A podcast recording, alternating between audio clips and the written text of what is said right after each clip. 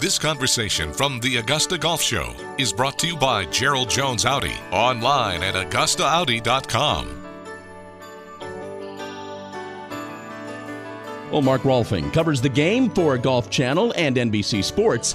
And for the last year or so, Mark has been involved with the renovation, the restoration of the plantation course at uh, Kapalua, site of the Sentry Tournament of Champions. It's a pleasure to welcome Mark Rolfing back to the Augusta Golf Show. Hi, Mark. Hi, John Patrick. Great to be back on your show. How the heck are you? You know, I'm pretty good, and it's it's it's always good to hear your voice. How you feeling? I feel really good. I'm down in Houston, Texas, and what's amazing is I'm here for a week for the Houston Open, and I don't even have to go to the doctor. So that shows you how well I'm doing. That's I love that. I love that. Um, Mark, and for the recreational golfer, for the guy that plays the Muni all the time, explain to him why this sort of thing has to happen at a golf course you know, every, I don't know, 10 years, 15 years. Explain to him why golf courses need to have this happen. Well, believe it or not, you know, the plantation course is almost 30 years old. It just doesn't seem possible.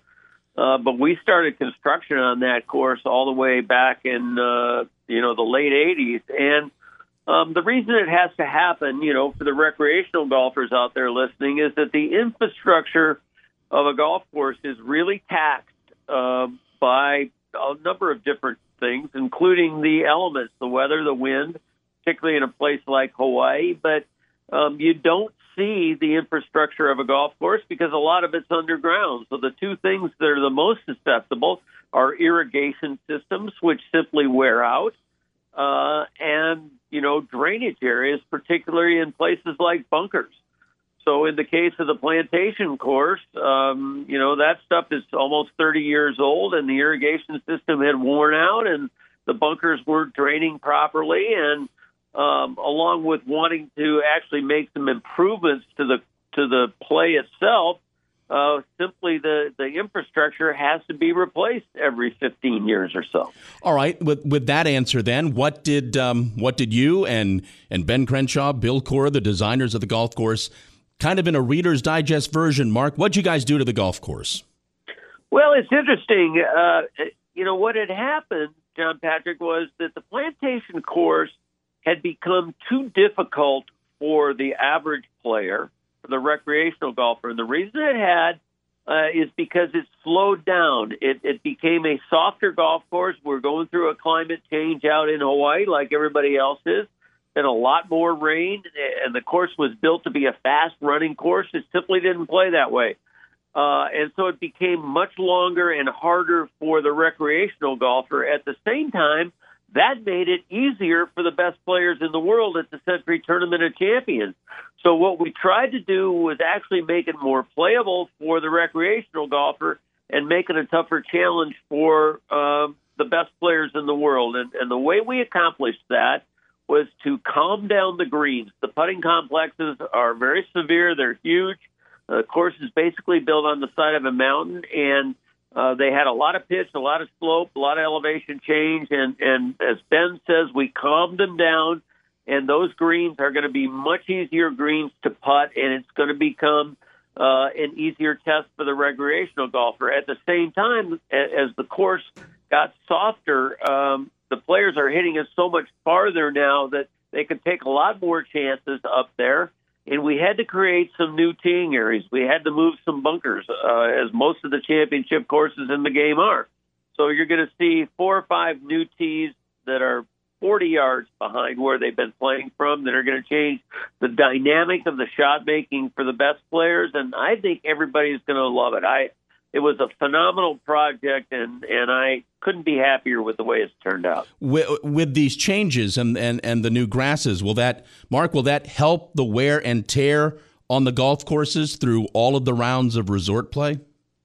It will. Um, you know, the new grasses that are being developed now, as you know well, are so much more durable. They're so much more weather and element tolerant, and um, I, I really think you're going to see a big difference there. Um, you know, we're going to try to firm the thing up. Um, and and really, I guess more than anything, have a philosophy of turn the water off uh, and have it so the thing can play a little faster. Uh, because it is so slopey. So particularly for the recreational golfers now, the the holes that play up the mountain are just so long that it's very difficult for, the average player to play them. And we're going to try to get the bounce back in it. It was a very short project. If you think about it, we began on February 1st, which was right after the last Tournament of Champions. And we had to have all of the work done by June 1st because the grass had to be planted in June to be ready for the next Sentry Tournament of Champions. So in four months, we redid all the greens, all the tees, all the fairways, and all the bunkers, um, which is basically over 100 acres, probably almost close to 120 acres of new turfing that had to occur. So it was a big project. We're talking with uh, Mark Rolfing here on the Augusta Golf Show. So, Mark, when when we watch the tournament in January, will the viewer will is it a difference we can see? I think uh, you, you know no, I, I don't think so unless it's it's properly explained, and I'm going to put that on the announcers, which uh, I'm one of them. So one of my jobs is going to be to help explain what happened and and why we did it. To the naked eye, you're not going to see a lot of big differences. Now you will see some new bunkers on some holes. The fifth hole up on the top of the mountain, that's the easy par five, the short one has a bunker now, kind of in the left center of the fairway. That's going to be a big obstacle for people. Uh, that'll be a big change. Now, whether it causes players to gear back and hit three woods and lay up a little bit, which would then cause them to hit mid irons instead of short irons in the par five, I don't know. But I don't think much of it'll be that visible to people unless you were standing right there. Because, for one thing, the views are what's so overwhelming when you watch on TV. But I, I do think what you're going to see is not such low scores during tournament week. You're not going to see Dustin Johnson, you know, driving the ball four inches from the hole on the 12th hole anymore. I, I don't know that that shot can be hit anymore. And some of the other shorter par fours where they've been lengthened, you know, there's going to be more shot making involved. I don't I don't want real numbers. I don't want specific numbers, but I am curious of this, Mark. There's a cost in doing the renovation, and there's also a loss of revenue from from nobody playing the golf course for that period of time. Which number was bigger? You know, the revenues are so high there; it would be scary to really think about it. Uh, you know, the actual cost was higher. I can tell you, it's north of twelve million dollars, which is a you know big number. You can build a golf course for twelve million dollars. Now, not in Hawaii. Uh, Hawaii's different, but um, because of the time frame, John Patrick, we literally had to have two crews. We started working at both ends of the property hmm. and worked back toward the middle. Uh, so there was probably a, a double sized crew there at all times, and that was the biggest expense. The loss of revenue, you know, to be honest, golf in general is not thriving in Hawaii right now. It's pretty flat. Um, the hotels are full, but um, you know the golf business isn't roaring like it did 20 years ago. Uh, you know, Hawaii's faced with with the same problems that we all are in the industry, and that is that the game is basically too difficult for the beginning golfers. It takes too long and it costs too much. And when you're out there, you know, the last thing the hotels want is for golfers to leave for six hours door to door and go play golf. They'd rather have them at the pool drinking twenty dollar mai tais. Mm.